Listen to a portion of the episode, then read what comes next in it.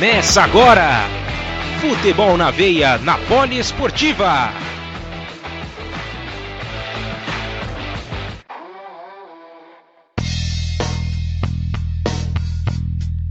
Sim, começa agora e é ao vivo! Sejam bem-vindos a mais uma edição do Futebol na Veia na Poliesportiva, programa de número 60, programa especial ao vivo para você que acompanha no site www.radiopoliesportiva.com.br ou pelo site www.futebolnaveia.com.br. Estamos aqui, eu sou Gabriel Max, vou apresentar mais uma vez esse programa para vocês e vamos trazer mais um giro pelo mundo da bola, muito mais notícia boa para vocês que gostam né, de, dos campeonatos internacionais, aqui você vai encontrar. Se você está chegando pela primeira vez, seja ainda mais bem-vindo no nosso, no nosso programa, tá bom? Obrigado pela colaboração de vocês, por estarem aqui com a gente, para a gente poder partilhar um tempinho falando sobre o futebol pelo mundo. E para compor o nosso time aqui de, de apresentador e comentarista, nós temos Luciano Massi, ele que é nosso companheiro de futebol na veia, está presente mais uma vez. E aí, como que estão as coisas, Luciano Massi? Muito, muito bem, muito, muito feliz o programa, a primeira edição dele ao vivo, a edição de número 60, mas a primeira edição ao vivo. Eu e você nessa tabelinha, mais uma vez essa tabelinha, grande tabelinha. E falando do número 60 para o nosso querido Poli ouvinte, agora falando ao vivo, não tem coisa melhor do que falar ao vivo para o nosso Poli ouvinte, estamos falando bem no ouvidinho dele ao vivo e a cores não, porque não estamos na TV. Número 60, a Copa Libertadores. Foi a primeira edição da Copa Libertadores foi no ano de 1960 e o campeão foi o Penharol. Isso mesmo, o Penharol ganhou a primeira Libertadores em cima do Olímpia. Isso mesmo, e também aproveitando que a gente é a rádio de todos os esportes aqui na Poliesportiva, vamos lembrar também das Olimpíadas de 1960, onde a Iugoslávia quebrou um grande tabu e acabou conquistando a medalha de ouro em cima da Dinamarca, completando ali o pódio a Hungria com a medalha de bronze. Falando mais um pouquinho das Olimpíadas, o etíope Abebe Bikila tornou-se o primeiro negro africano a ganhar uma medalha de ouro na história dos Jogos Olímpicos. Ele que era é, soldado da guarda pessoal do imperador Haile Selassie. O grande destaque do boxe foi ele, sempre ele, o afro-americano Cassius Clay, que é o Muhammad Ali, de 20 anos, conquistou o ouro na categoria meio pesado. E sem esquecer do Brasil nos Jogos Olímpicos, o Brasil conquistou a medalha de bronze no basquete com um elenco recheado de grandes jogadores, destaque para Vladimir Marques, Amaury Passos e Rosa Branca. E Max, gostaria de vender o nosso peixe aqui da Rádio Poliesportiva, aproveitando que eu já estou passando os outros esportes. Claro. Sábado, às 21 horas, horário de Brasília, Osasco contra SESI Bauru, jogaço de vôlei, primeiro jogo aí da final da, do Campeonato Paulista. E no domingo, nada mais, nada menos do que Corinthians e Flamengo, Flamengo e Corinthians, às três e meia da tarde, horário de Brasília, também um jogaço para você, amigo poliovinte. Então, já vendendo nosso peixe aí também é sempre bom, não é mesmo? Sempre bom, sempre bom. E Luciano Massa chegando com muitas novidades, chegando com boas informações. É isso aí, é assim que nós gostamos. E vou falar um negócio para você, Luciano Massa. Programa assim, ao vivo e tal, dá aquele nervosinho, dá aquele frio na barriga, não dá? Ah, mas é muito mais gostoso. Dá aquele friozinho na barriga, mas é aquele friozinho na barriga gostoso de fazer ao vivo, né? Que ao vivo é nem o pessoal, o pessoal tá mais acostumado com TV, né? O nosso, o, os brasileiros são mais acostumados com TV, lógico que com rádio também, mas é aquilo lá, né? Ao vivo, TV ao vivo já sabe, né? Rádio ao vivo já sabe. Tudo pode acontecer. É isso mesmo. E para quem não poderá, para quem não pôde acompanhar ao vivo, né, nossa, essa nossa estreia ao vivo na Poliesportiva e no Futebol na Veia, não fique triste, você continuará ouvindo nos agregadores de podcast. Então, vai estar lá no, no Spotify, no Anchor, no Rádio Public, no Castbox, no Google Podcasts. Então, você vai encontrar no agregador de podcasts a sua preferência. O nosso programa Futebol na Veia segue da mesma forma, mas temos esse plus agora de estarmos aqui levando esse, esse programa ao vivo para vocês. E a gente vai parar agora de, de papo furado, né? Mas não sem antes agradecer mais uma vez a oportunidade nos dada, né, pelo Paulo Arnaldo e também pelo Luciano Carvalho, né, o Paulo do, da, da Rádio Poliesportiva, o Luciano do Futebol na Veia, muito obrigado por abrirem esse espaço, a gente também não cansa de falar, né? E agora sim, a gente vai dar início a esse giro pelo mundo da bola. E se tem giro pelo mundo da bola, tem o nosso aviãozinho que já vai sobrevoar os ares. Vamos agora aproveitar para a gente poder então fazer essa viagem.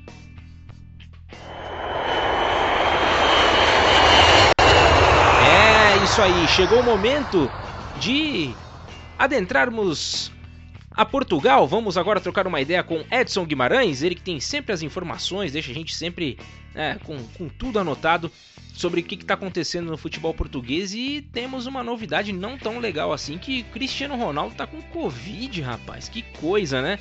E a gente vai escutar essas e outras notícias com o nosso repórter Edson Guimarães. Chega mais, Edson!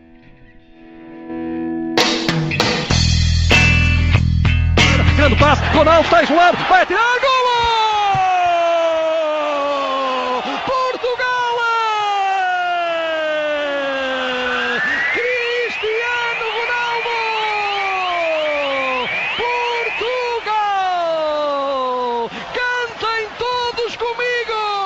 Muito que bem, mais um boletim lusitano na área e dessa vez com a seleção portuguesa tomando conta de grande parte do espaço.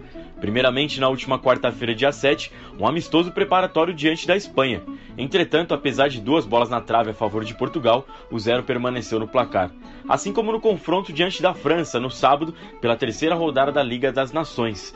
Desse modo, Portugal permaneceu na liderança com os mesmos sete pontos dos franceses, porém com mais gols marcados. Outro ponto positivo no modesto empate foi o fato da batalha ter acontecido no Stade de France, ou seja, as seleções voltarão a se enfrentar com o mano dos lusitanos. Fechando a data FIFA, Portugal, sem Cristiano Ronaldo, e já explico porquê, recebeu a Suécia nesta quarta-feira e venceu tranquilamente por 3 a 0. Destaque para o jovem meia atacante do Liverpool da Inglaterra, Diogo Jota, autor de dois gols. O meia Bernardo Silva completou o placar. Assim, Portugal lidera o grupo 3 da Liga A, mas a França segue na cola já que bateu a Croácia por 2 a 1. Agora a informação de Cristiano Ronaldo. A máquina de fazer gols foi diagnosticada com Covid-19 nesta terça-feira, dia 13, e com isso precisou se desligar da delegação portuguesa e a priori ficou em isolamento no hotel. No entanto, já viajou à Itália, onde permanecerá isolado pelos próximos 10 dias. Então, Kaique Ribeiro, fique tranquilo que o Gajo deve atuar diante do Barcelona pela Liga dos Campeões, a favor da Juventus, é claro. Triste para os espanhóis da nossa querida Laure.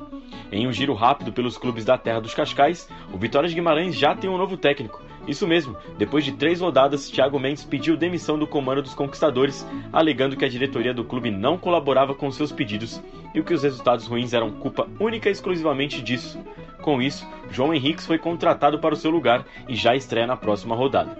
Já o Portimonense perdeu o lateral esquerdo brasileiro Júnior Tavares para o Sport Recife. Tavares ainda pertence ao São Paulo e chega ao Leão por empréstimo e citamos um novo técnico para os vitorianos. Além disso, tem Portuga chegando no Brasil também. O Vasco da Gama, clube luso brasileiro, anunciou Ricardo Sapinto para o comando do Cruz Maltino. Ricardo estava sem clube desde dezembro de 2019, quando deixou o Braga e assinou com os cariocas até o término do Brasileirão. Por hoje é só, pessoal. Esse fim de semana tem a volta da Primeira Liga, com destaque para Sporting e Porto no estádio de Alvalade. Essas foram as informações do Campeonato Português. Eu sou Edson Guimarães para o Futebol na Veia e Poliesportiva. Aqui o futebol corre com mais emoção. É, será recorrente nesse nosso programa de hoje o assunto pausa para a data FIFA. É, assim como em Portugal, outros lugares também, né, sejam eliminatórias é, ou amistosos, o pessoal precisou fazer essa pausa.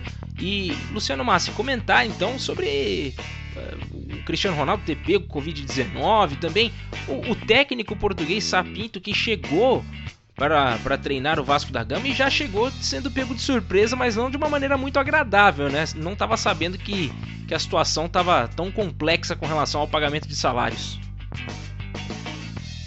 Ah, ele não imaginava e a diretoria do Vasco deve ter feito questão de mascarar isso daí, de não frisar esse problema e ele também não deve ter ido atrás, né? Se foi pego de surpresa.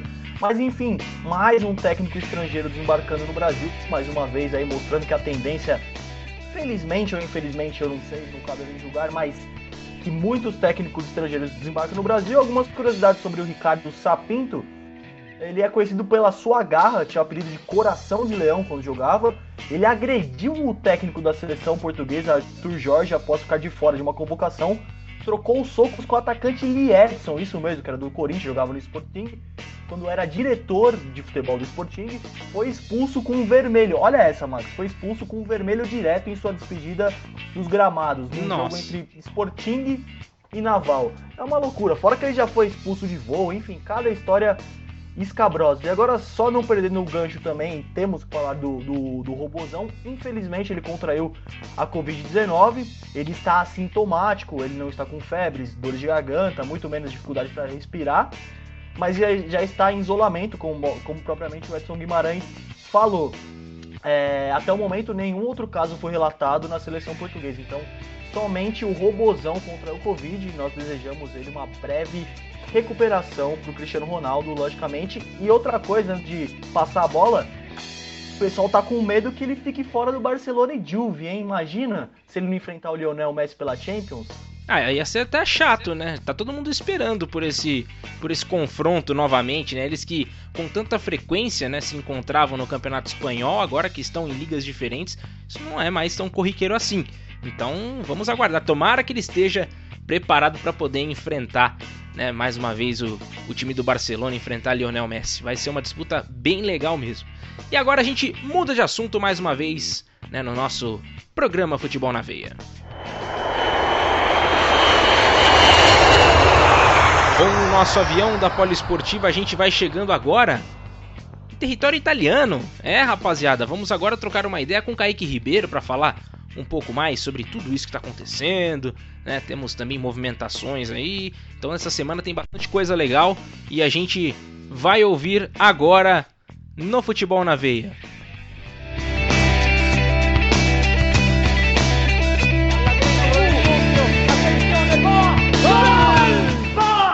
sinistro,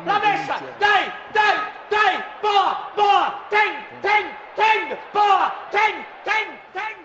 Ciao ragazzi, ciao ragazzo, tutto bene? Não tivemos jogos durante a última semana devido à data FIFA, mas temos muito o que falar sobre o que aconteceu com os jogadores que atuam na terra da bota. A segunda onda da Covid-19 chegou com força na Europa e vários atletas estão ficando infectados pela doença na data FIFA. Vamos começar falando dos dois clubes de Milão. Pelo lado da Internazionale, seis jogadores testaram positivo para a doença. doença. Os zagueiros Bastoni e Skriniar. os meias Nainggolan e Gragli- Gragliardini, o goleiro Radu e o lateral Ashley Young. Mas não foi só no lado azul da Bandonina que os atletas foram infectados. O zagueiro Léo Duarte e Matteo Gabbia também contraíram a Covid-19 e o integrante da comissão técnica, o ex-jogador rossoneiro Daniele Boneira, do Milan, também estão com o novo coronavírus. Por outro lado, Zlatan Ibrahimovic está curado da doença. Lembrando que no próximo sábado teremos apenas Internacional e Milan pela quarta rodada da Série A Team. Mas com diversos casos, o jogo tem da Série A já foram adiados devido à Covid-19. Genoa e Torino e Juventus e Napoli. A Covid também chegou à capital Roma. O volante Amadou Diawara, da Roma, também testou positivo ao vírus. E ainda, sobre o pai da maior lenda de Alo Rossi de todos os tempos, Enzo Totti morreu devido ao novo coronavírus. O pai de Francisco Totti não resistiu à doença e faleceu aos 76 anos. E deixando a Covid-19 de lado e falando sobre possíveis transferências, a Juventus pode acertar com dois nomes nas próximas janelas. Trata-se de Sérgio Ramos, do Real Madrid, e Alaba, do Bayern de Munique. Este segundo poderia vir de graça até para a equipe Bianconeri. E além disso, o Monza, time que tem Silvio Berlusconi como dono, pode estar indo atrás de um jogador conhecido, apenas um ex-genro do mandatário. Isso mesmo. Segundo a Gazeta dello Sport, Alexandre Pato foi contactado por Berlusconi e Galani e seria a cereja do bolo da equipe na Série B nessa janela de transferências. O atacante também teria o interesse em retornar à Itália após deixar o São Paulo. E para terminar, a Itália entrou em campo por amistosos e Nations League na última semana. Em amistoso, a Azurra bateu a Moldávia por 5 a 0. Já pela Nations League, ficou apenas no 0 a 0 contra a Polônia e também enfrentou a Holanda. Mas aí eu deixo para Gabriel Max e Luciano Massi comentarem o resultado. Essas foram as informações do Campeonato Italiano com Kaique Ribeiro. Futebol na veia e poliesportiva. Aqui o Cautio corre com mais emoção. Arrivederci!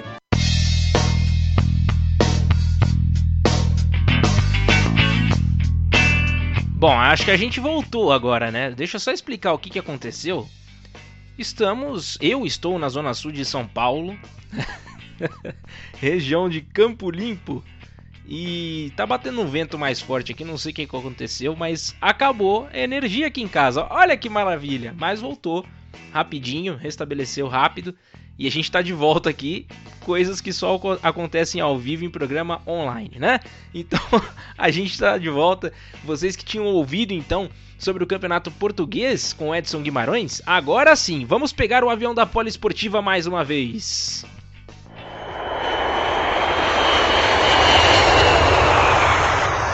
E se Deus quiser, sem mais interrupções nesse nosso programa de número 60, a gente vai chegando agora para trocar uma ideia com o Kaique Ribeiro sobre o futebol italiano. Tudo que está acontecendo por lá também você acompanha no meu, no seu, no nosso Futebol na Veia, aqui na Poliesportiva, em parceria, nessa parceria maravilhosa com o Futebol na Veia. Então, vamos agora com o Kaique Ribeiro e as notícias da Série A.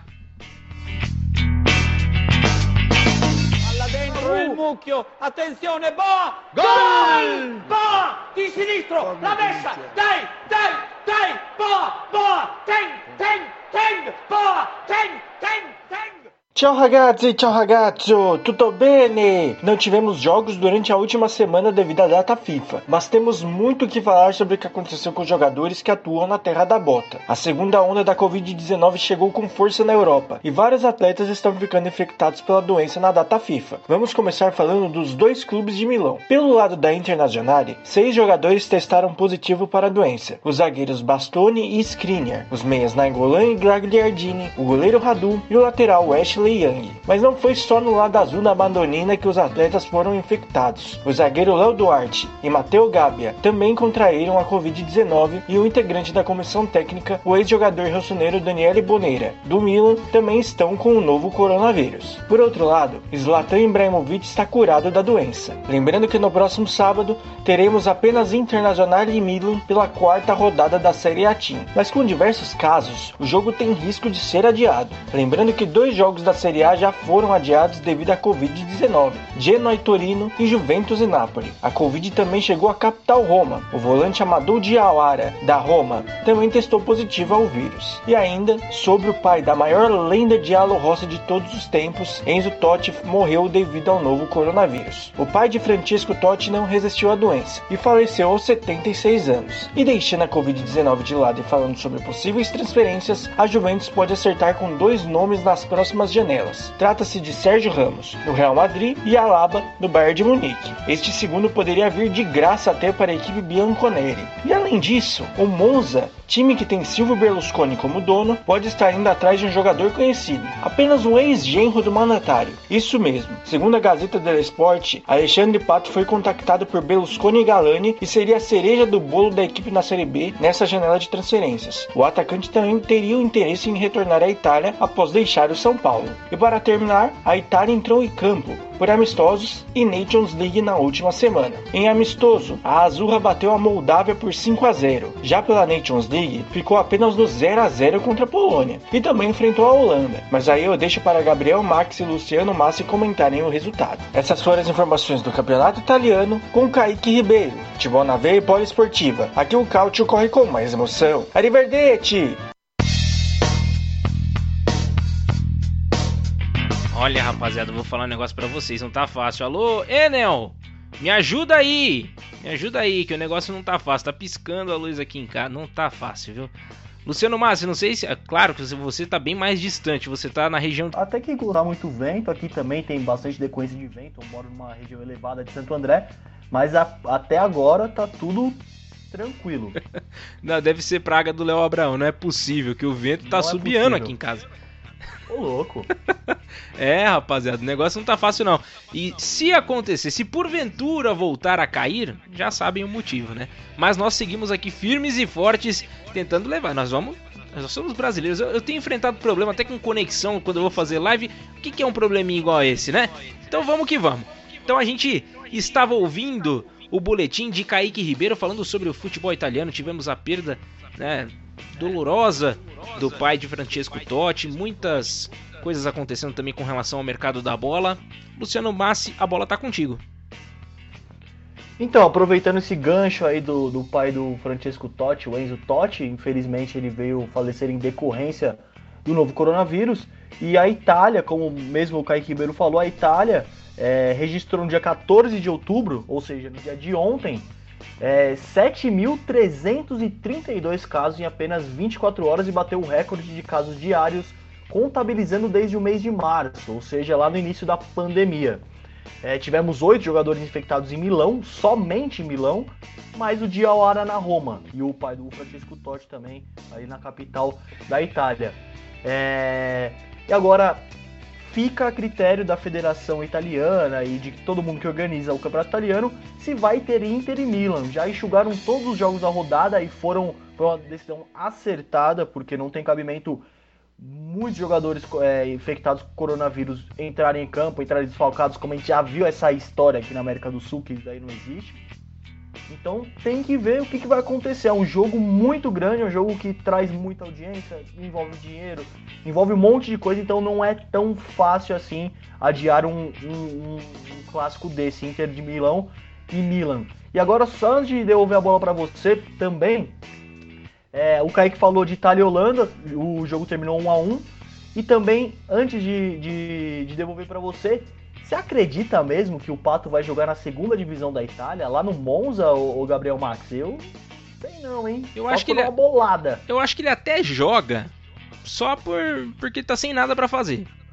É, é, não, não porque. Jogou uma pelada, jogou é, uma pelada lá é, na segunda divisão da Itália, né? Vai Vamos ser mais ou menos. Vai ser mais ou menos por isso, porque ah, na realidade o, o, negócio seria bom se ele voltasse para algum time do Brasil ganhando uma bala, igual ele quer ganhar e tal. Ninguém vai conseguir pagar muito alto por ele, né? Ainda mais nesse momento que a gente está vivendo com relação à economia, né? Então vamos aguardar. Mas eu acho que se for para jogar lá, vai ficar só um tempinho, fica lá um, dois meses e volta pro Brasil ou vai para algum outro time que fizer proposta por ele. Mas vai ser tiro curto. É, ou ser comentarista lá na, na, na, televisão do Silvio Santos. Tem, também surgiu esse rumor aí que queriam ele comentando a Libertadores. É verdade, então, poderia ser uma boa. Acho que se ele colocar na balança esses três, comentarista do SBT, jogar na segunda divisão da Itália ou jogar na China, né? Porque a China sempre tá de olho nele, eu acho que é mais vantajoso ele jogar na Itália mesmo, se ele quiser continuar jogando bola. É verdade, mas tem toda a situação ainda com o casamento também com a Rebeca e tudo mais. Aí já vamos, né, para outros âmbitos. Aí a gente já sai até da, da conversa sobre o futebol, né? Mas vamos aguardar, vamos é, acompanhar os próximos passos aí para ver o que, que vai acontecer com o nosso queridíssimo Alexandre Pato, né? Ele que acabou se afastando aí durante um período, um período sabático de Alexandre Pato, né, que acabou não assinando com o Internacional, e a gente aguarda para saber se ele ainda volta a jogar ou não. Mas o fato é que chegou o momento de mudarmos de assunto mais uma vez. Ah, rapaziada, chegou a hora boa, chegou a hora de trocar ideia com aquele aquele cara que dá trabalho, né? O nosso eterno 7 a 1, né? O nosso querido Guilherme Ribeiro tá por aqui também com as notícias do futebol alemão. Ele que é o maior pé frio da história da, da Bundesliga, da Champions League e afins, né? Já que ele tinha falado há pouco tempo atrás aí que o Bayern não ia ganhar nada, que não teria nenhum título para comemorar nessa última temporada, faturou só 5, né? e a gente já já tá de olho aqui para ver qual, qual, qual vai ser o palpite dele para essa temporada. Inclusive ele não chegou a mencionar sobre palpites, né? Vamos ver se ele vai se ele vai dar a cara para bater aí. Ele vai até mandar uma mensagem no grupo aqui em breve, é bem provável. Mas a gente vai primeiro ouvir o boletim de Guilherme Ribeiro a respeito do futebol alemão agora no Futebol na Veia aqui na Poliesportiva. E lá vem mais! Olha a bola tocada, virou passeio! Gol da Alemanha! Salve seu 7x1! Enfim, a seleção da Alemanha venceu na Nations League. Contando as duas competições, eram duas derrotas e quatro empates. Mas o jejum caiu nesse sábado após a vitória de 2 a 1 em cima da Ucrânia, com gols de Ginter e Goretzka. O último graças à falha bizarra do goleiro ucraniano. Mesmo com os três pontos, as críticas continuam fortes. Abre aspas para a fala de Bastian Schweinsteiger.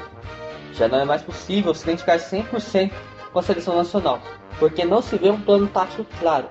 Inúmeras oportunidades de gol são desperdiçadas, muitas bolas são perdidas facilmente para o adversário, e automatismos coletivos praticamente não existem. por causa das contínuas modificações na equipe. O técnico Joachim Low segue dizendo que as críticas não afetam em nada e que tem as suas convicções para escalar e convocar quem quiser. Mesmo assim, a cena voltou a acontecer. Nesta terça-feira, os germânicos empataram com a Suíça por 3 a 3, precisando buscar o um empate no placar por duas vezes. E agora, a situação no grupo é confusa. A Espanha é líder com 7 pontos, a Alemanha Ucrânia têm 6 logo atrás, e a Suíça é lanterna com 2. Lembrando que apenas o líder passa de fase e o último colocado é rebaixado. As duas últimas rodadas serão em 14 e 18 de novembro.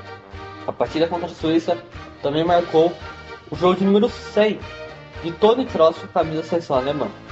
O meio do Real Madrid é o 15 a entrar na lista de 100 partidas com a camisa da Nacional Leve. O jogador que tem mais aparições com a camisa alemã é Lothar Matthäus, com 150 jogos. Para parar de fazer a seleção indo aos clubes, União Berlim anunciou uma campanha de agasalhos para quem mais precisa. A partir do dia 28, o clube estará aberto para receber doações de jaquetas, sapatos, luvas, mantimentos, cachecóis e muito mais para dar a pessoas de ruas, imigrantes e organizações sociais antes do começo de dezembro. Por fim, Santiago Arias rompeu os ligamentos do tornozelo na partida entre Colômbia e Venezuela na última sexta-feira e deve ficar de fora por pelo menos seis meses. Assim, o Bayer Leverkusen, clube o qual o jogador mal estreou, já está no mercado. Os Leões buscam trazer algum nome até o dia 20 de outubro, que é quando fecha o mercado de jogadores sem contrato lá na Alemanha. O lateral direito Antônio Valência, ex-Manchester United e LDU, é considerado o nome perfeito pela diretoria, e as negociações podem avançar nas próximas horas.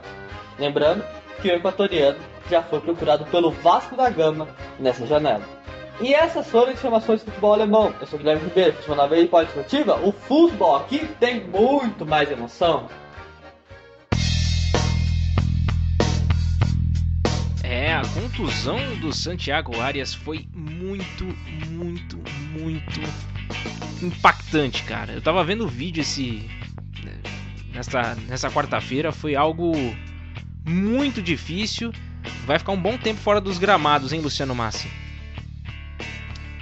Sem dúvida nenhuma, isso daí aconteceu em uma péssima hora. Nunca é bom se contundir, logicamente, mas é, no programa passado, em outros programas, a gente já trouxe ao nosso querido poli ouvinte, ouvinte do Futebol na Veia, que algumas federações europeias não gostariam, algumas federações não, alguns times europeus não gostariam que seus jogadores disputassem as eliminatórias sul-americanas e o Arias se machucou. Então, quem levou a pior nisso tudo aí, eu tenho certeza que o Leverkusen também não gostaria que os seus jogadores jogassem, os seus jogadores sul-americanos jogassem as eliminatórias. Mais uma vez aí mostrando que não, não precisava ter essa rodada da, da, das eliminatórias. Não somente por causa de lesões, tá? Ah, seria até um egoísmo com os clubes europeus. Ah, eu quero, eu não vou liberar para ninguém, mas a Nations League eu libero. Beleza, é até um egoísmo. Mas por causa do coronavírus, que a gente já repete várias vezes que é inviável realizar as eliminatórias nesse formato e nesse momento que estamos passando nesse delicado momento. Ô Márcio, e, falando... e tem mais. Opa! E, e, tem mais ainda com relação a isso, porque a gente está vivendo agora, pelo menos na, na região da Europa, se fala muito em segunda onda, né? Inglaterra passando por esse momento complicado, a própria Alemanha, né, tendo tendo casos novamente. Então, tem que abrir o olho, tem que tomar um cuidado redobrado para que não aconteça, né, de espalhar tudo isso de novo, né? Sem dúvida nenhuma, e é o que eu acabei de falar no, no boletim do italiano. A Itália bateu o recorde desde março. Bateu o recorde de 7.332 casos. A gente lembra, o nosso ouvinte com certeza lembra no começo da pandemia, aquelas tristes imagens da, da Itália, da Europa também no geral, a França, a Alemanha, a própria Alemanha também segurou bem, mas a gente viu umas imagens pouco, pouco agradáveis lá do velho continente. E a gente espera que não se espalhe. E só falando um pouquinho da Nations League, boa vitória da Alemanha, recuperou um pouco da confiança. Alguns jornalistas Alemanha até falaram que o país vem perdendo a identificação com a seleção, assim como a gente pode perceber aqui no Brasil, que não tem mais aquele negócio, ah, jogo do Brasil, tal, coisa e tal. Não sei como tá o clima na Alemanha, mas a informação que chega é essa aí. E o tropeço contra a Suíça, sempre perigosa a Suíça, o ferrolho suíço, jogar um time bem bem fechadinho, 3 a 3 e o grupo da Alemanha, Max, se você for pegar o grupo da Alemanha, não é um grupo tão difícil. A Espanha seria o virtual rival pelo primeiro lugar e ainda é, só que a Alemanha vem tropeçando com a Ucrânia, com a Suíça, então que vai ter que esperar aí para ver o que, que vai ser da seleção alemã, o que, que vai ser do Joachim Low nessas, nessa Nations League. É, então vamos aguardar ainda. E, e agora, esse momento é um momento bem complicado, então estamos em alerta. Para tudo! Para tudo, porque agora temos palpite de Guilherme Ribeiro. Ah, rapaziada, vamos pegar o palpite. Ele, ele menciona aqui pra gente, né, nossa voz da consciência aqui, que Red Bull Leipzig passa de fase na Champions League no grupo com United e Paris Saint-Germain. Detalhe, em primeiro lugar. Luciano Massi, e aí? Mais uma vez o nosso querido Guilherme Ribeiro, nosso querido 7 a 1 aí ousando no seu palpite. É um palpite bem ousado. Ele poderia apostar isso daí em caso de aposta online. O Futebol na Veia tem a parceria aí com, com a aposta online. Se ele tiver tão confiante assim, ele vai ficar com muita grana e a gente nunca mais vai ver ele fazendo boletim aqui.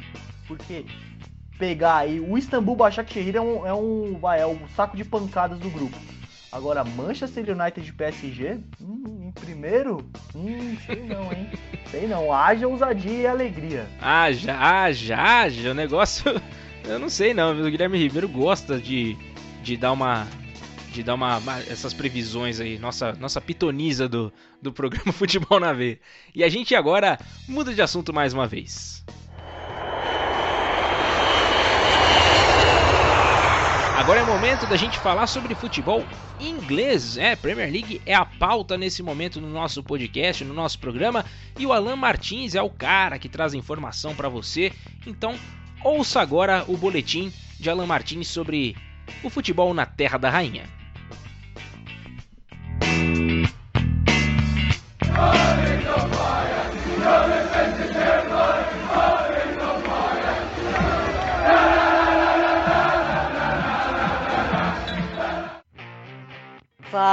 Fala galera ligada no Futebol na Vem na Rádio Poliesportiva, tudo beleza? Pelo futebol da Terra da Rainha, nós não tivemos bola rolando neste último final de semana. Tudo por conta da data FIFA que paralisou o campeonato no futebol inglês. Mas não fique preocupado não, viu? Isso porque já no próximo final de semana nós teremos a realização da quinta rodada na Premier League. Mas antes de falar mais sobre os confrontos que teremos neste próximo final de semana, eu quero dizer que o projeto de Manchester United e Liverpool foi vetado de forma unânime por todas as equipes do campeonato inglês. O projeto consistia na reformulação do campeonato, que foi afetado em alguns aspectos por conta da pandemia do coronavírus. Um dos pontos seria a diminuição de equipes participantes do campeonato, de 20 para 18 Outro ponto seria uma ajuda maior financeira para as equipes da segunda e terceira divisão. E o outro ponto também seria a eliminação das Copas Nacionais para também ajudar no calendário. Dito isso, quero trazer aqui a rodada deste próximo final de semana, que terá início no sábado com um grande clássico da terra dos Beatles. O Everton, o atual líder com 100% de aproveitamento no campeonato, vai enfrentar o Liverpool. O Chelsea enfrenta o Southampton. Já o Manchester City vai enfrentar o Arsenal. O Newcastle recebe o Manchester United finalizando a rodada no sábado. No domingo, o Sheffield United enfrenta o Fulham. Já o Brighton visita o Crystal Palace. O Tottenham enfrenta o West Ham, enquanto o Leicester City recebe o Aston Villa. E na segunda-feira, o West Bromwich recebe o Burley, enquanto o Leeds enfrenta o Wolverhampton. E essas foram as informações da Premier League com Alan Martins. Futebol na Veia Rádio Poliesportiva. Aqui o futebol corre com mais emoção. É isso aí, esse foi o boletim de Alan Martins falando sobre o futebol inglês, Luciano Massi. Falando aí sobre é, o Liverpool e o United que tentaram fazer essas mudanças, mesmo que sejam duas equipes de 20 para 18, faz uma grande diferença, não apenas no formato da tabela, mas também nos bolsos da Federação Inglesa, empresa do que tem o direito de transmissão. Não à toa a FIFA aumentou o número de seleções participantes da Copa do Mundo. Então, para ter um, parâmetro, usando um pequeno exemplo. Ajudar os, os, clubes da segunda e terceira divisão é uma ideia muito boa, mas tem que ver de onde vai sair esse dinheiro. Max, por mais que a Inglaterra seja um país muito desenvolvido que o Brasil, muito mais desenvolvido que o Brasil, não é fácil ajudar cerca de 40 times, somando as duas divisões, né?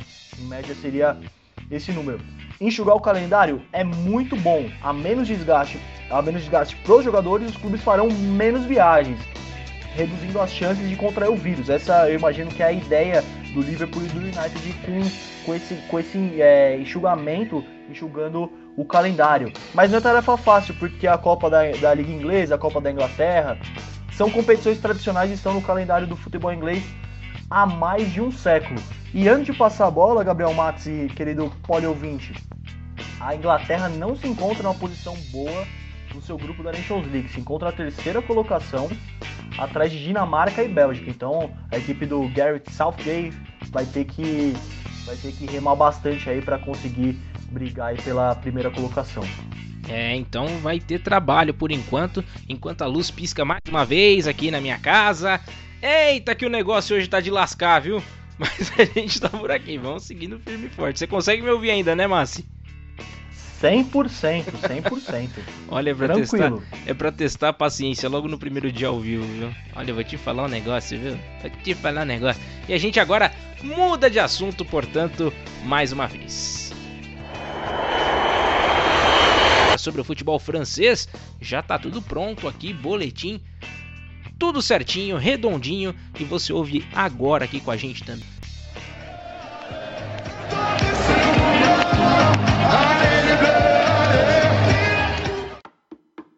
Bonjour, mes amigos. Vamos fazer um balanço dessas duas últimas semanas e ver o que rolou com a seleção francesa, que entrou em campo na quarta-feira passada, dia 7 de outubro, para enfrentar a Ucrânia em um amistoso. E foi um placar que remete a más lembranças de nós brasileiros. 7 a 1 para os franceses sobre a Ucrânia. Eduardo Camavinga, Oliver Giroud duas vezes, Vitaly Mikolenko contra Tolisso, Mbappé e Anthony Griezmann foram os autores da goleada. No domingo dia 11, os Blues entraram em campo para enfrentar Portugal na briga pela liderança do grupo 3 da Nations League. Cristiano Ronaldo ainda nem havia testado positivo para a Covid-19, estava em campo, mas a partida terminou em 0 a 0. E nessa quarta-feira, dia 14, os franceses foram enfrentar os croatas lá em Maximir e venceram por 2 a 1, com mais uma vez uma aparição da dupla Griezmann e Mbappé. Porém, a equipe segue na vice-liderança, pois Portugal tem um saldo de gols muito melhor. O confronto derradeiro que deve definir quem será o líder do grupo será no dia 14 de novembro em Portugal. Lembrando que só o primeiro colocado avança à próxima fase da Nations League. E nesta sexta-feira, dia 16, a bola volta a rolar pela Ligue 1. Quem abre a sétima rodada é o líder Rennes, que vai até Gaston Gerrard enfrentar o lanterna da competição, Dijon. Ainda na sexta, o PSG, que ocupa a quarta posição, fora de casa, busca vencer o Nimes e se aproximar do topo da tabela. No sábado, mais dois jogos: Reims e Lorient, Olympique de Marseille e Bordeaux. E no domingo, o complemento da rodada: Strasbourg e Lyon, Mônaco e Montpellier, Nantes e Brest, Angers e Metz, Saint-Étienne e Nice e fechando a rodada, Lille e Lens. E antes de devolver para vocês, Gabriel Max e Luciano Massi, temos que falar da ambição do PSG em contratar grandes jogadores. Agora a bola da vez é o português Cristiano Ronaldo. Segundo o jornal italiano Tutto Sport, o PSG se prepara para contar com os serviços do Gajo. E o que pode ajudar para a realização dessa transação é que a Juventus precisa aliviar o seu caixa, e o alto salário de Cristiano Ronaldo facilitaria a transferência. Além disso, seu contato com a diretoria do clube italiana está bem desgastada. Já imaginaram Neymar, Mbappé e CR7? Minha nossa! Eu vou ficar de olho e venho informando você, porque vocês sabem tudo sobre o futebol francês, você fica sabendo aqui comigo. Márcio Reis para o Futebol na Veia e Rádio Poliesportiva. Aqui o futebol corre com muito mais emoção. Ah, agora sim, tudo correndo como devia ser. O boletim do nosso querido Márcio Reis. Será que poderia acontecer do Cristiano Ronaldo jogar junto com todas essas feras do Paris Saint-Germain, Massi? Se ele chegar antes da Champions, é muito improvável, aí sim o Leipzig não fica na primeira posição. Mas é isso, isso daí é muito impossível, logicamente. Brincadeiras à parte, é muito impossível nesse momento. Mas quem sabe mais pra frente o PSG não concretize esse sonho aí, que o PSG sempre quis trazer grandes nomes, Lionel Messi, Cristiano Ronaldo, e concretize aí com o CR7 que tá. Não sei falar se ele tá em fim de carreira ou não, porque o cara é uma máquina, então você não pode duvidar da capacidade dele, porque ele simplesmente é um grande jogador, é um dos melhores da história, sem dúvida. Muitos acham que ele é o melhor da história, mas vai ficar para outro momento. Passeio em cima da Ucrânia na Nations League. Passeio em cima da Ucrânia. Destaque para o Giroud. Ei, Giroud! Tão contestado, deixou o seu. E Eduardo Camavinga, sempre venho falando dele. A joia do Ren, que é líder, né? O Ren é líder da Ligue 1, também marcou.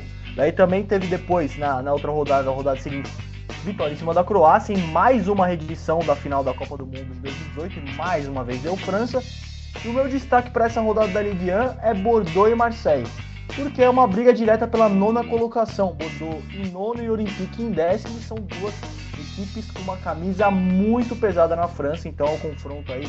Quem tiver aquele, quem, quem tiver aquele tempinho aí no, no final de semana para assistir o futebol e assistir o futebol francês, é, assista esse jogo aí porque é promessa de jogaço sem dúvida nenhuma. É verdade, é verdade. Mas vou falar um negócio para você. Que o Giroud é caneludo, isso é. Ah, eu concordo. Eu concordo. ele é caneludo mesmo. E, e não ele é, é só a gente. Ele ganhou a Copa ali porque a França é muito, muito boa. Mas se dependesse dele, dos gols dele, rapaz, eu não sei se essa taça aí terminaria lá em Paris, não. Não sei não, hein? E inclusive vendendo o peixe do futebol na veia nas nossas lives, hoje rolou uma live bem legal com o Felipe Killing, ele que é correspondente do grupo Bandeirantes, né, Band Esportes, da Bandeirantes também. E ele estava falando justamente sobre isso, sobre jogadores que ele achavam super valorizados. E o Giroud é um desses caras. Falou: é, esse cara é caneludo. e, e eu concordei muito na hora, até por isso veio muito a calhar esse momento no, no nosso podcast, no nosso programa, viu? É, o Giroud realmente não é dos melhores. Depender só dele lá na frente, lá fica difícil. Mas é isso aí. Agora é chegado o momento de virarmos um pouquinho mais o nosso globo da bola aqui e a gente vai mudar de continente. Então vamos viajar mais uma vez.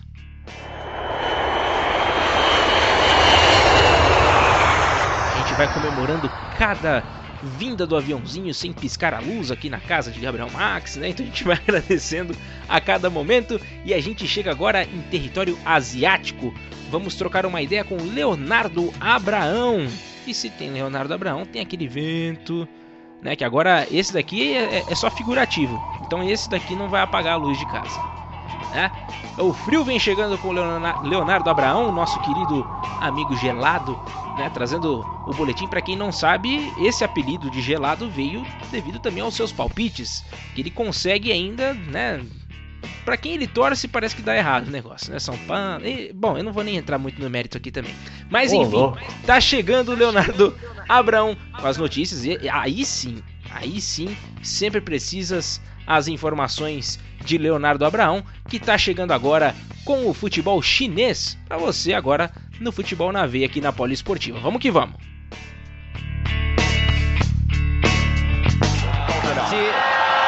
左右两边有两两条线路，塔利斯卡面对门将，球进了，这一次射门。比赛进行到接近四十四分钟，上半场比赛临近尾声的时候。E já nessa sexta-feira damos início ao mata-mata da Superliga Chinesa. Primeiro as equipes que lutam contra o rebaixamento entram em campo. Os jogos serão os seguintes: Tianjin Teda contra Shenzhen, Dalian Pro contra Shijiazhuang Everbright, Jiani contra Huangzhou e Qingdao Huangai contra Guangzhou RF. Os jogos serão divididos entre sexta, sábado, domingo e segunda. A mesma coisa acontecerá com as equipes que lutam pelo título, entre sexta, sábado, domingo e segunda. O primeiro jogo será entre Ebay Fortune e Guangzhou Evergrande, depois Shandong e Beijing Guan, Xangai Xinhua e Xangai SPG no Derby de Xangai e Chongqing Dandai e Jiangsu Suning. Já na próxima semana teremos os jogos de volta de todos esses confrontos. Novidades na construção do estádio do Guangzhou Evergrande. A ideia do estádio ser uma flor de lótus foi substituída para um novo modelo que tenta misturar flores e diamantes. mas sem a capacidade de mais de 100 mil pessoas ser alterada. As obras seguem em andamento e um contador eletrônico em cima das obras contabiliza que faltam 628 dias para a inauguração do estádio. Em relação ao mercado da bola, o volante brasileiro Jailson, ex-grêmio, foi oficializado pelo Dalian Pro. O jogador vai vestir a camisa 12 da equipe de Rafa Benítez. E pela Superliga Chinesa Feminina, já tivemos um time campeão. O Wuhan Jiangda, time da brasileira Bia Zanerato, que inclusive fez um dos gols na final, bateu o Jiangsu Suning por 4 a 0 e conquistou o título de 2020. Voltando a falar um pouco das novidades da CSL, o atacante brasileiro Tiquinho Soares, ex-Porto, já cumpriu seus 14 dias de isolamento e se juntou ao elenco do Tianjin Teda, que vai ser de suma importância para a equipe na luta contra o rebaixamento no Campeonato Nacional. Essas foram as informações do futebol chinês. Eu sou Leonardo Abrão para o Futebol na Veia Rádio Poliesportiva. Aqui o futebol corre com mais emoção. Olha, é que o Tianjin Teda tá passando por um momento muito, muito complicado, mas essa contratação do Tiquinho Soares pode ajudar e muito nessa luta contra o rebaixamento, hein, Massi? Sem dúvida, ainda mais nesse nesse mata-mata aí, como, como mesmo o Leonardo Abrão falou, pro, pro rebaixamento, que é o mata-mata pro, pro título mata-mata pro rebaixamento. E você falou do Tianjin Teda, ele tá na lanterna do grupo B e vai jogar esse primeiro jogo do mata-mata contra o Shenzhen. E o Enan Gianni, que é o lanterna do grupo A, joga contra o Wuhan. Tianjin e Enan são lanternas dos, dos grupos, então por isso que eu, que eu ressaltei aí desse, desse, desses mata-matas do rebaixamento. Agora falando dos mata-matas para o título, meu destaque, sem dúvida nenhuma, é o derby de Xangai entre o Xangai SPG e o Xangai Shenhua. Também vai ser um jogaço. E também, não deixando passar batido, porque até mesmo o Leonardo Abrão falou precisamos falar no programa também, porque eu acho muito importante no futebol feminino. É. E a Zanerato, que já vestiu a camisa da seleção aí, marcou e contribuiu para o título do Han em cima do Jiangsu Suning por 4 a 0 e a Bia, sem dúvida nenhuma, entra para a história do clube porque esse foi o primeiro título, isso mesmo, foi o primeiro título da equipe desde a fundação do Wuhan. A fundação foi no ano de 2001, então parabéns a Bia e parabéns ao Wuhan também. Precisamos sempre trazer aqui o futebol feminino também, porque lugar de mulher é onde ela quiser, Gabriel Marques. É isso aí, é isso mesmo. Sempre importante mencionarmos também o futebol feminino né, que tem ligas muito fortes. A Liga Francesa é muito forte, a Liga Sueca, em que a Marta também por muitos anos defendeu, também disputando por lá. Então te, temos algumas boas ligas aí que guardam as, as melhores atletas do mundo, né? Assim como no futebol masculino, no futebol feminino também pode ser pauta aqui no nosso podcast, no nosso programa do Futebol na Veia, tá bom? E se a gente falou de China, é momento de mudar de assunto. Para poder falar ainda sobre futebol asiático, né, no momento em que a gente vai trocar uma ideia com Larissa Azevedo, que fala sobre o campeonato japonês. Então, J-League está em pauta agora aqui no Futebol na Veia.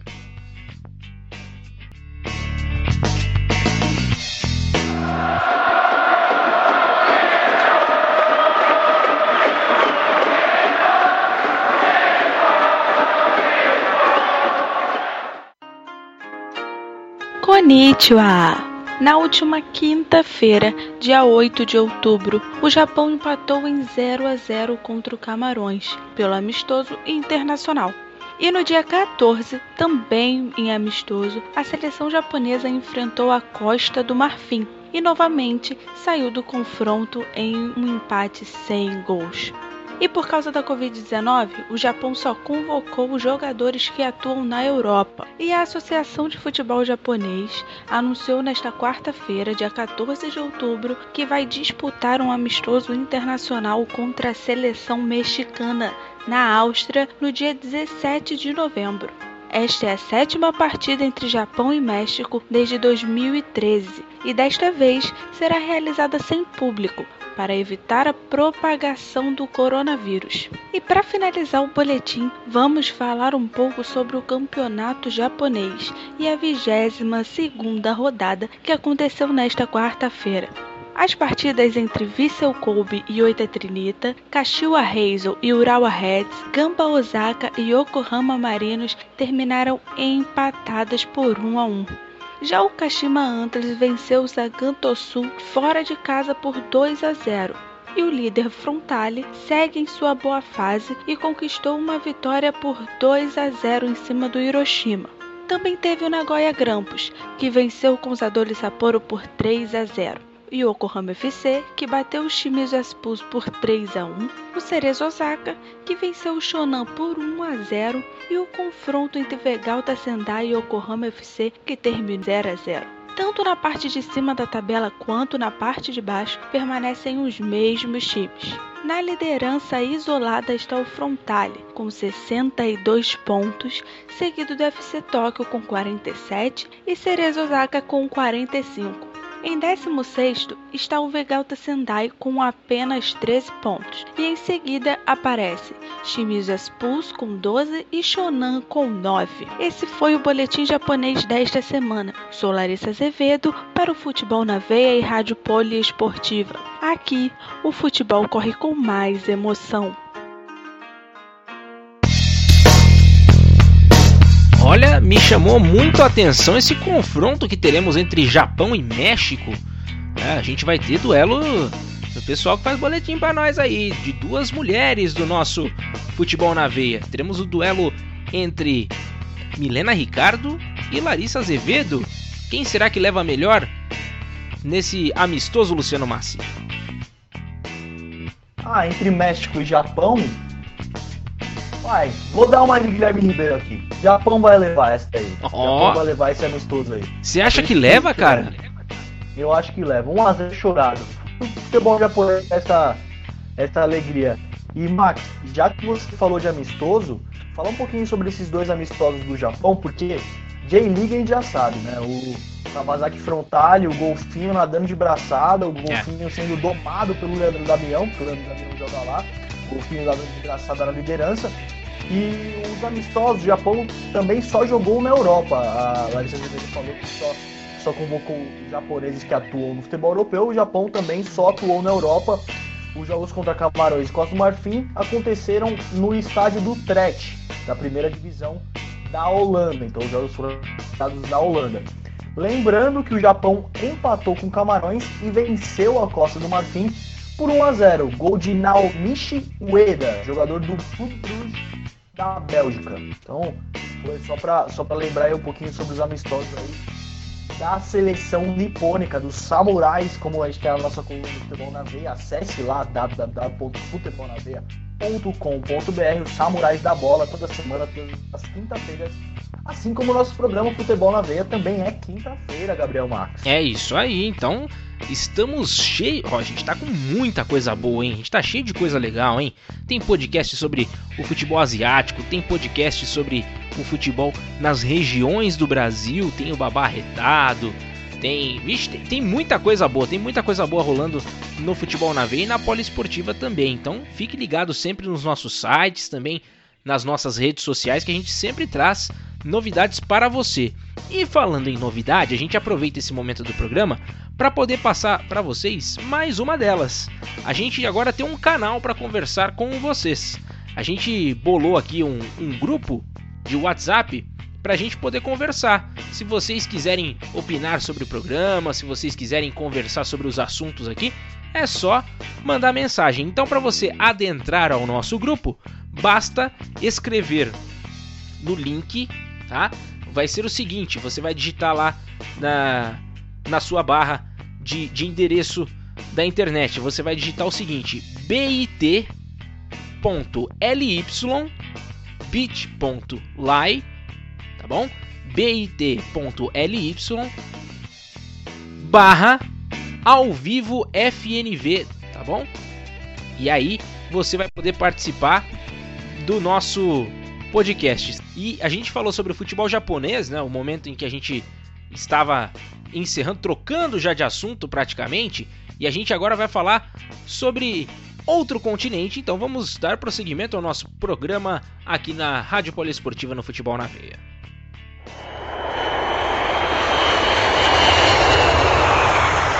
Chegou o momento da terra do tio Sam. Vamos trocar uma ideia com o Carlos Vinícius a respeito da Major League Soccer, a MLS. Vem chegando agora no programa Futebol na Veia aqui na Poliesportiva para você ouvir o boletim agora e ficar bem informado.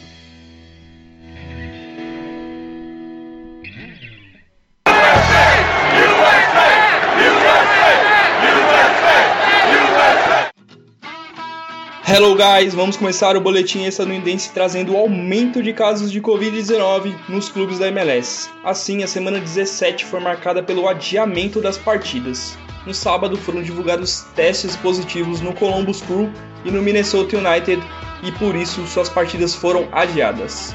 E anteriormente informado nesse boletim, o Colorado Rapids não joga desde 23 de setembro e se manterá assim até o dia 24 de outubro, já que por precaução a Major League Soccer adiou os próximos três jogos dessa equipe.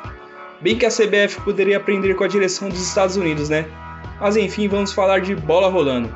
O Seattle sofreu uma derrota dura para o LAFC e agora tem sua liderança ameaçada, já que o Portland fez 3 a 0 no San José e empatou em pontos com o Sounders. Logo atrás, o Sporting Kansas City venceu e chegou aos 29 pontos, apenas um atrás dos líderes. Na Conferência Leste, o Toronto é mais líder do que nunca, com 3 pontos de vantagem. A equipe do Canadá superou o Cincinnati fora de casa e com isso garantiu vaga nos playoffs. Na segunda colocação, o Philadelphia Union segue a caça e fechando o top 3, o Columbus Crew está com um jogo a menos. Falando da parte de baixo da tabela, o destaque negativo fica para o Los Angeles Galaxy. O time treinado por Guilherme Barros Esqueloto chegou à lanterna da Conferência Oeste. Pelo jeito, o Zlatan Ibrahimovic faz muita falta ao clube de Eric Filard. Para fechar os destaques da rodada, o Inter Miami pelo jeito está encontrando seu caminho e já conta com duas vitórias seguidas, se afastando das últimas colocações. Agora vamos às notícias dos States. A Associação de Jogadores Negros da MLS se uniu à ONG de LeBron James, incentivando as pessoas a votarem nas eleições presidenciáveis já que o voto nos Estados Unidos não é obrigatório. E falando em LeBron, o atleta venceu a NBA no último domingo pelo Los Angeles Lakers e os conterrâneos Galaxy e LAFC parabenizaram o time pela conquista. Outra notícia importante da semana é a possível chegada de Jill Ellis ao DC United. A treinadora bicampeã da Copa do Mundo Feminina pelos Estados Unidos seria a primeira mulher a comandar um clube na história da MLS. Para finalizar, o Inter Miami confirmou a chegada de Federico Higuaín irmão de Gonzalo. Essa não é a primeira vez que um clube reúne dois irmãos na Major League Soccer. Já tivemos como, por exemplo, Jonathan e Giovanni dos Santos, Diego e Michari e Christian e Alex Holden. Dessa forma eu termino mais um boletim. Eu sou Carlos Vinícius para o Futebol na Veia Esportiva. O soccer aqui é com muito mais emoção. É, isso aí. O que, que você acha dessa ideia de juntar os irmãos Higuaín, ou Luciano Massi? Quem sabe pode dar certo. Não é, não é uma ideia nova. Já vimos tantos irmãos aí vestindo a mesma camisa de clubes. A mais recente, atualmente, que está acontecendo na Argentina, mais precisamente no São Lourenço, são os irmãos Romero. Não tem muita é. comparação entre os irmãos Romero e os irmãos Higuaín. Muito pelo Gonçalo Higuaín, que teve uma grande carreira no futebol Nacional Futebol Europeu. Pode ser uma boa, quem não? O Ivan joga o irmão dele, sente a vontade no bolão e faz muitos gols. Pode ser uma boa, não custa nada tentar. Ô, Márcio, falando um pouco sobre. A gente, a gente tem também, né, os irmãos gêmeos também, né, o Fábio e o Rafael, que jogaram juntos no Manchester United, também, né, tiveram essa, essa proximidade, outros lugares também a gente vê essa, essa junção, né? Geralmente a galera gosta também de, de levar os irmãos, principalmente são gêmeos, né? Propriamente como o Vinícius falou, um exemplo assim que, cara, é o Guilherme Barros Esqueloto, o irmão dele, o Renato Thaís Lima, o, o técnico que é o, o Diego Maradona atualmente, jogou o Guilherme e o Gustavo Esqueloto. Aliás, Gustavo Esqueloto faz parte do técnico, pelo menos fazia no Boca Juniors, eu acredito que também foi para legal. Depois jogou no Boca Juniors, os, os irmãos Esqueloto. Um pouquinho do coronavírus, é, vai atingir os principais núcleos do futebol, a gente já falou isso na MLS não é diferente, mas alguns especialistas explicam o motivo, pelo menos tentam traçar, digamos assim, como prognóstico para esse aumento significativo, esse aumento vertiginoso. Alguns deles acreditam que surgiram mais casos porque estão sendo realizados mais testes. E é claro também, acredito que tem mais casos porque pessoas que não sim, perderam o medo do vírus, infelizmente, a pandemia ainda está assim. Não dá para estudiar, não dá para vacilar, tem usar máscara, recomendações da OMS, tem que seguir a risca. E falando agora do futebol, que a gente gosta de falar, que o futebol infelizmente tem extra campo, mas futebol também. O Corinthians não joga desde 23 de setembro fica até dia 24 de outubro, ou seja, 10 dias sem entrar em campo. Isso no Brasil, na América do Sul, é inimaginável, né, Max? Mas é. eu, eu tenho que parabenizar a MLS, que faz acontecer o campeonato estadunidense, o campeonato dos Estados Unidos, que é uma grande atitude. No Brasil, jamais isso acontecer. Na América do Sul, tampouco. Flamengo e Barcelona, Goiás e São Paulo, Boca Juniors e Libertar. Enfim, os exemplos são inúmeros aí. Então, ponto, ponto positivo aí pro futebol lá na terra do Tio Sam. É isso aí. E o Eric Filardi está lembrando aqui sobre outros jogadores que têm irmãos também que são jogadores de futebol, Aubameyang, Pogba. Pogba tem outros dois irmãos que, que jogam profissionalmente, Snyder, Schweinsteiger, Lukaku, Drogba, Company e até o Samuel Eto'o. Rapaz, tem muita gente que tem irmão que joga profissionalmente, hein? Também tem o Soares, então tem bastante gente que, que tem irmãos jogando por aí, além de dos que a gente mencionou, né? Bem legal, bem legal mesmo. E a gente chega a mais um momento muito legal no nosso programa, porque a gente vai falar, é claro, o nosso programa é um oferecimento de Fronteira Esportes. Sim, senhor, vamos agora falar sobre Fronteira Esportes. Se você é, é aficionado por esporte de maneira geral, você vai encontrar o melhor lugar para é, camisas de futebol, camisas de é, NBA, se você gosta da NBA, que teve o Lakers como campeão, né, em cima do Miami Heat. Também é, trajes completos para você praticar futebol americano. Então, se você quer equipamento, se você precisa estar bem trajado né, para, para a prática de esportes, Fronteira Esportes é um lugar para você, tá bom? E lá você encontra no site fronteiraesportes.com você vai encontrar diversas novidades, principalmente com relação às camisas de time de futebol. É, como a gente está no, no futebol na veia na poliesportiva, claro que o nosso carro-chefe vai ser falar sobre as camisas, né? Inclusive, tem as novas terceiras camisas do São Paulo, do Cruzeiro, também já está disponível.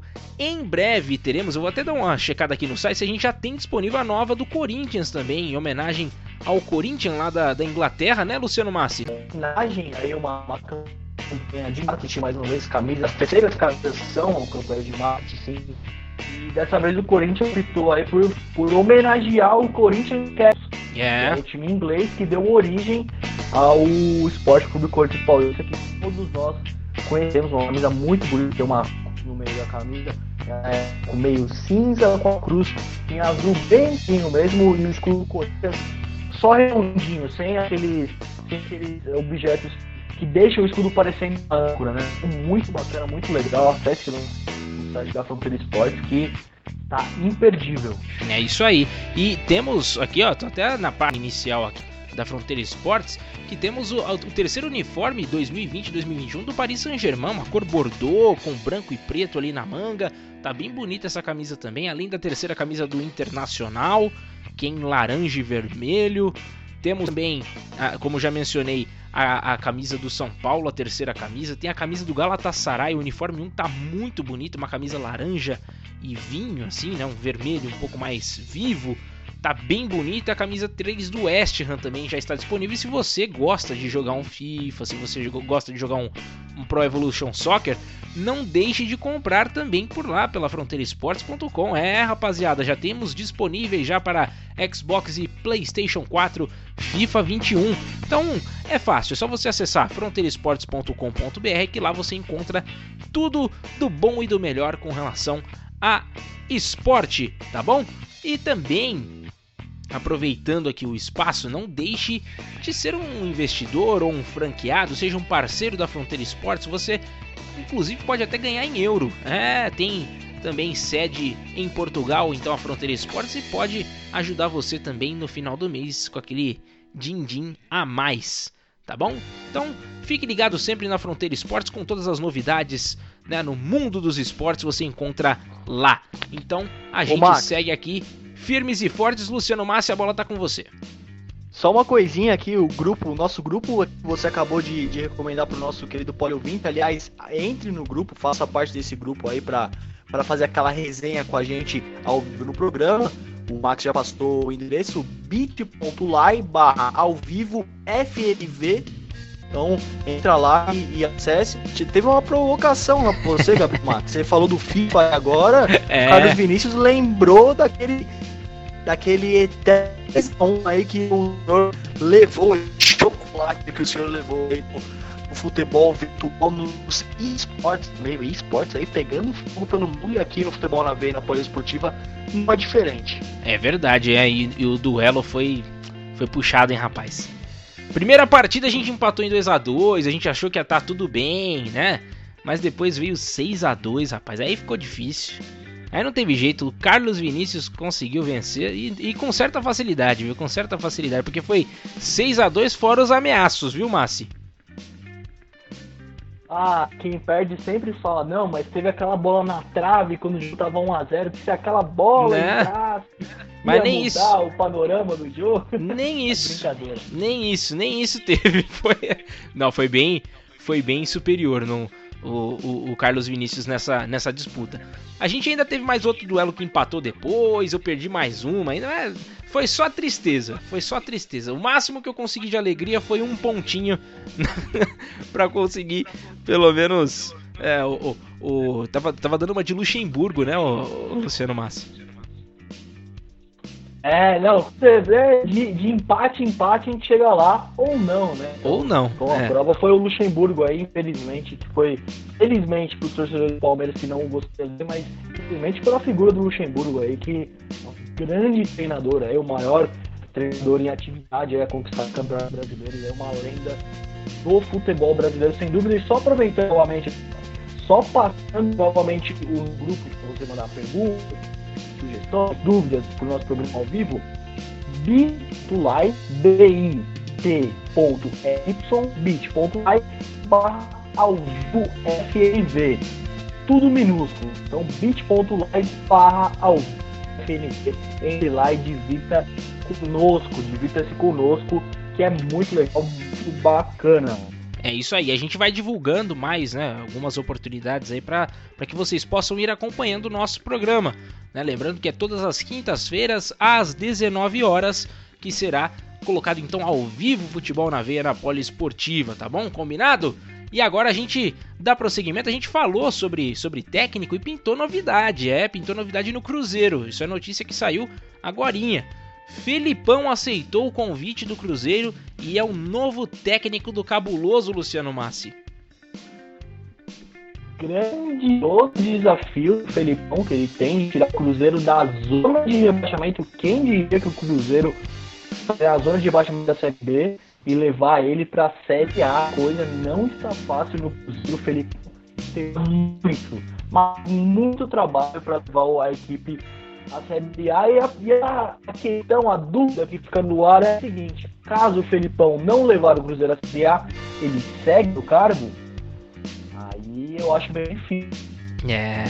E a gente vai aguardando para saber o que, que vai acontecer, mas o fato é que realmente, né, o Cruzeiro vivendo um momento muito dramático com relação à sua permanência na Série B. Quem diria? Quem diria que o Cruzeiro estaria nessa situação em tão pouco tempo?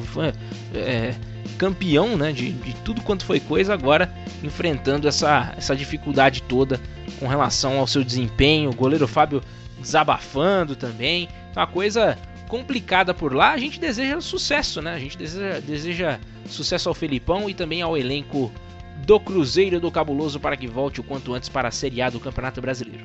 Agora a gente muda de assunto.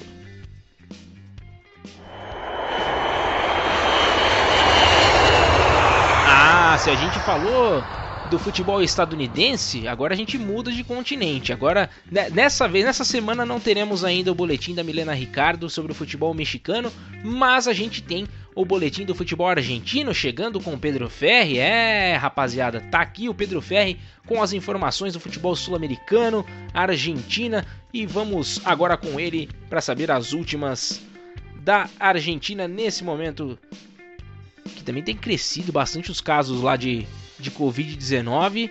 Olho aberto, hein, pessoal? Não sei nem se vai, se vai rolar campeonato por lá, mas vamos com o Pedro Ferri.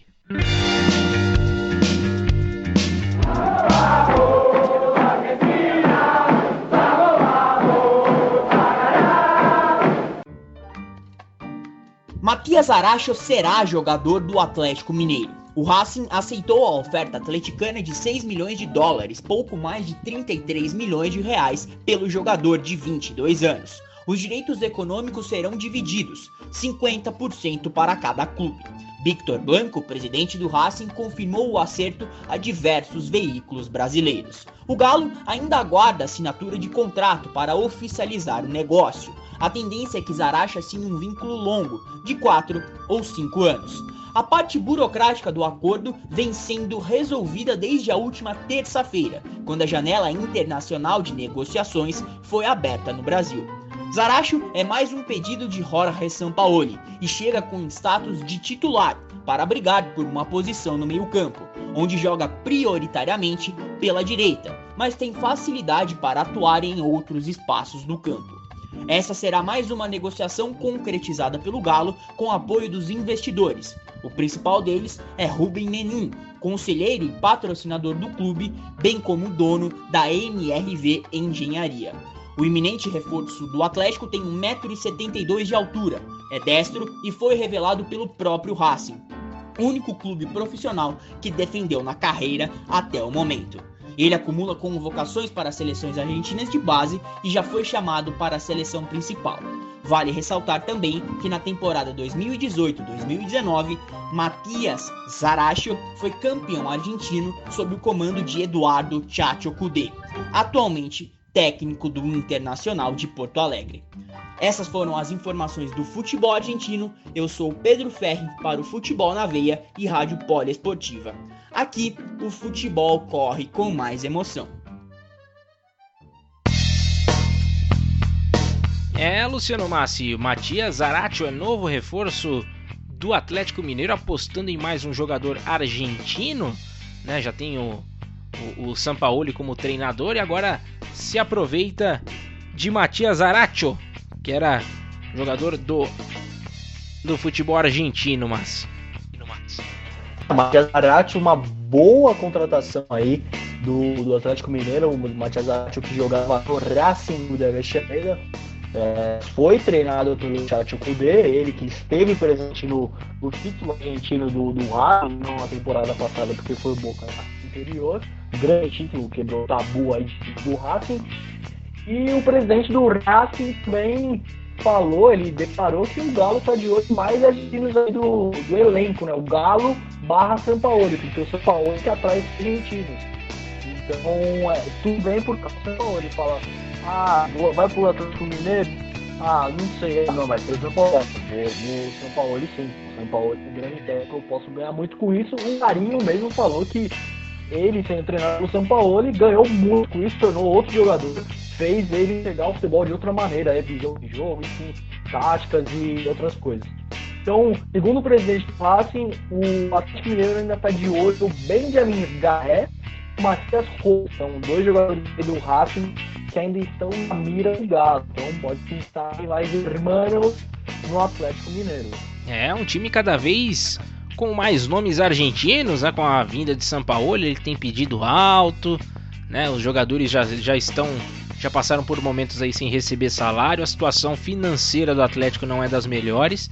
Vamos aguardar para ver se não será prejudicado futuramente o time do Atlético Mineiro, né? Que está fazendo uma boa campanha, está se mantendo por enquanto ali na ponta da tabela, mas pode passar por, por maus bocados com relação à parte do seu dinheirinho, seu rico dinheirinho, rapaziada. Então vamos aguardar para saber quais serão as cenas dos próximos capítulos. E falando em cenas e de próximos capítulos, vamos mais uma vez mudar de ares no nosso programa Futebol na Veia.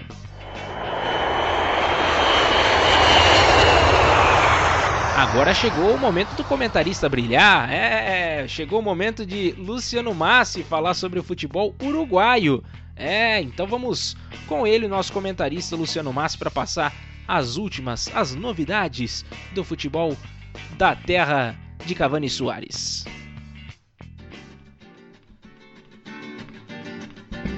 É, chegou de falar das últimas novidades da terra de Cavani Soares e chegou a hora do único boletim programa Futebol na Veia aqui na Rádio Pós-Esportiva que tem um campeão. Isso mesmo, mas já já você descobre que o assunto agora é eliminatórias da Copa do Mundo de 2022. Como vocês ouviram no time passado, na semana passada o Uruguai venceu o Chile por 2 a 1 Agora nessa segunda rodada o Uruguai perdeu, isso mesmo, o Uruguai perdeu e levou chocolate 4 a 2 no estádio Casablanca lá no Equador. Então foi uma grande goleada sofrida pela seleção Washington Oscar Tavares, o técnico uruguaio. Sem mais, então, falei de campeão. Vamos saber por que, que teve esse campeão nesse, fim, nesse meio de semana do futebol uruguaio. Começando pela rodada passada. Vamos, vamos começar pelo começo. Resultados da rodada de número 15, que em tese seria a última rodada. Mas Nacional e Rentistas empataram e a tabela ficou sem campeão. O Apertura ficou sem campeão, então teve que ter o jogo de empate. Antes eu falar dessa finalíssima, os resultados. No dia 10 de outubro, o Progresso recebeu o River Plate e perdeu. Isso mesmo, perdeu do River Plate por 2 a 1. Fênix e Penharol. e Penharol, mais uma, hein? 0x0 Fênix e Penharol. Outro empate entre Cerro e Montevideo Wanderers. O Liverpool recebeu o Boston River de Louco Abreu e venceu por 3 x 2 O Nacional recebeu o time Maldonado e empatou em 1x1. O Dúbio e Rentistas ficou em 1x1 também. Assim como o Plaza Colônia e Montevideo Vitória terminou empatado em 1x1. E passando a régua na rodada de número 15, o Defensor venceu. Isso mesmo, o Defensor venceu o Lago por 2 a 0. Então, como rentistas os demais empataram, ser o jogo de desempate para decidir quem seria o grande campeão do torneio Apertura 2020. E sabe que foi o resultado? Vitória do Rentistas por 1 a 0 em cima do Nacional.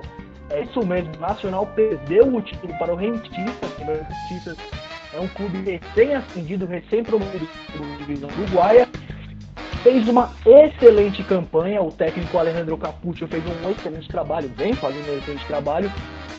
Venceu muitas partidas do torneio Apertura né, nos últimos meses. Terminou com a liderança antes dessa paralisação por causa da pandemia. Todo mundo falou: oh, a gente vai voltar da pandemia sem ritmo, vai perder a liderança. Nada disso. A gente voltou, voltou muito bem a, a todo vapor e chegou na final do Apertura e levou o caneco Parabéns, cientistas. O Rentistas está garantido na próxima Copa Sul-Americana.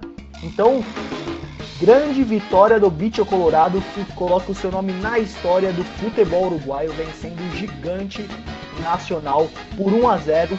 Gol dele, gol de Gonçalo Vega. Então, essas foram as notícias aí do futebol uruguaio.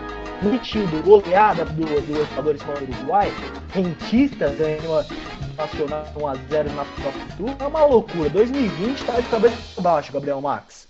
É, então o negócio ficou bom com rentistas, hein?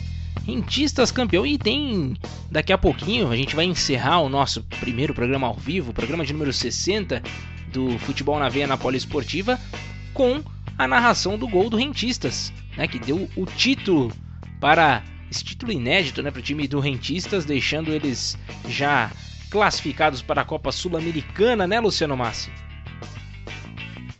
Grande título do Rentistas, parabéns ao Colorado e como mesmo eu disse, o Alejandro Capucci, o técnico, ele que assumiu o Rentistas na segunda divisão, ele levou o Rentistas para a primeira divisão e assim como o Deportivo Maldonado, que subiu também, e o Montevideo City Torque, que eu costumo brincar que é o primo pobre do Manchester City, porque é do mesmo grupo, do City Group, é do, do mesmo grupo, esses três, em tese, seriam sacos de pancada na primeira divisão. Assim como em qualquer campeonato, a gente imagina que os clubes recém-ascendidos não vão fazer tanta fumaça, mas o Rentistas mostrou seu com um elenco infinitamente modesto infinitamente inferior do que Nacional e Penharol, ou até mesmo o Defensor Sporting, o Montevideo Wanderers, o Danúbio, mostrou que tem muita qualidade e ganhou o título da Apertura, um feito enorme de é, enormes proporções assim, porque é o que eu costumo falar. Campeonato Uruguaio é Nacional e Penharol. Dificilmente aparece,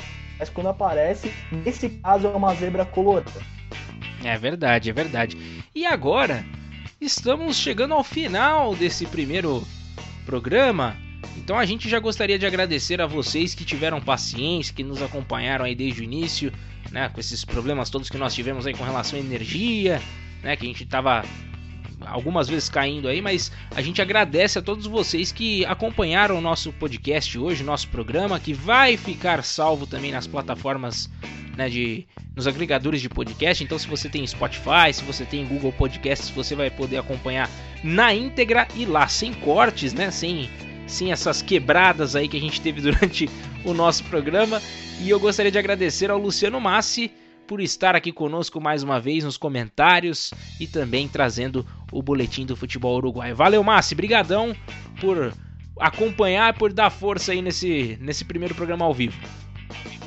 Eu que agradeço, é sempre um grande prazer aqui estar ao seu lado, claro, falar do nosso querido amigo Poli ouvinte, ouvinte do, do, futebol na veia. É um grande prazer mesmo. Eu que agradeço pela oportunidade mais uma vez também.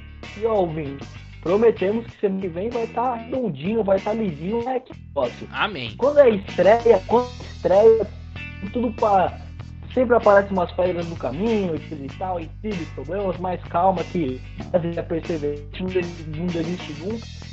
Concluindo o programa aqui com muito louvor, semana que vem tem muito mais, lembrando, toda quinta-feira às 19 horas, é conhecido como 7 horas, temos ao vivo eu e meu amigo Gabriel Marques para o programa Futebol na Veia. É isso aí, então muito obrigado mais uma vez ao Massi. E é, eu gostaria de, de estender mais uma vez o convite para que vocês participem do nosso, do nosso grupo no WhatsApp aqui para poder opinar, poder conversar sobre os nossos campeonatos falados aqui. Então é bit.ly barra ao vivo FNV. Repetindo, vou passar certinho mais uma vez aqui. bit.ly barra ao vivo FNV tudo minúsculo, tudo baixinho ali. Eu tinha falado maiúsculo, mas é tudo minúsculo, tá? Já me corrigiram aqui. E agora sim está passado de maneira correta para vocês. Lembrando que essa foi a nossa estreia ao vivo próxima semana, assim como o Luciano Massi mencionou, se Deus quiser estará tudo normal. E nos acompanhe também nas redes sociais, tanto do Futebol na Veia quanto da Rádio Poliesportiva. Vamos começar de Rádio Poliesportiva então. Se você quer nos seguir né, nas nossas redes, é só você ir, por exemplo, no Instagram, é fácil de achar a gente, arroba Rádio Poliesportiva. Se você quiser também nos acompanhar no Twitter, é só você colocar lá rpoliesportiva. Então você já terá é, a oportunidade de nos seguir. E no Facebook, digita lá no campo de busca Rádio Poliesportiva que você vai nos achar facilmente. Agora, se você vai pelo futebol na veia, se você está querendo acompanhar tudo sobre o futebol no Brasil e no mundo, você vai acessar no Instagram arroba é, futebolnaveia.br, tá? futebolnaveia.br no Instagram, no Twitter arroba FNVBR e também facinho lá no, no nosso querido Facebook, né? O Facebook é só você digitar Futebol na Veia que vai encontrar a gente fácil, fácil também com todos os nossos conteúdos, os nossos textos a respeito né, do, dos campeonatos pelo mundo afora além de, de, Campeonato Brasileiro, Copa do Brasil, então tem de tudo. E do lado da Rádio Poliesportiva, se você quer acompanhar basquete, vôlei, automobilismo, tênis e tudo mais, você encontra, portanto, na Rádio Poliesportiva. Combinado? Por isso que essa, essa parceria funciona tão bem, né? Que casa todo mundo aí com relação a futebol, basquete, vôlei, é, é muito esporte para você. Então acompanhe sempre os nossos sites e também os nossos conteúdos nas redes sociais. Muito obrigado. Eu sou Gabriel Max, apresentei a edição de número 60, primeira ao vivo aqui na Rádio Poliesportiva no Futebol na Veia. Próxima semana, se Deus quiser, estaremos de volta no mesmo horário, portanto, 19 horas, né, é, de quinta-feira. E lembrando mais uma vez, eu falei sobre sobre o nosso o nosso grupo, isso daí ouviu, pode acessar o nosso grupo que a gente vai estar tá por ali. A gente vai procurar sempre responder vocês que acompanharem, tá bom? Valeu então mais uma vez, obrigado, até a próxima. Fui!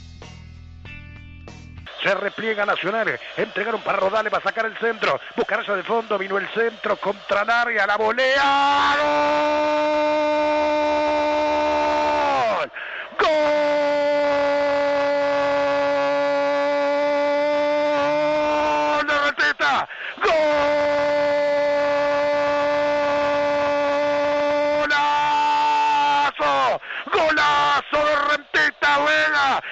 Tomó de volea, de volea, de volea. La puso abajo contra el cano izquierdo. Vino de aire el centro de Rodales. Se llenó el empeine de gol. Se llenó la garganta de los bichos colorados con el grito sagrado. Que tenían una cita con la historia. Y Vega empieza a decir presente. Abre la cuenta el bicho que quiere picar en el campeonato apertura. Que le quiere dar un sorbo a la copa. Apareció Vega con una volea bárbara. Abre la cuenta rentista que quiere una cita con la historia. Fútbol 1130 llegando a todo el país. Y bueno, se aplica aquello de que no hay peor cuña que la del mismo palo, un ex de Nacional, un golazo, ¿eh? Abajo contra el palo, imposible para Rochet. Única...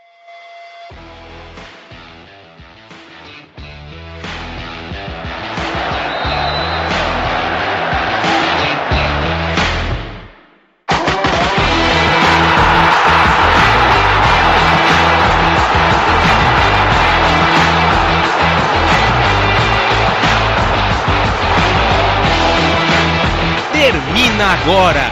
Futebol na veia, na Poliesportiva.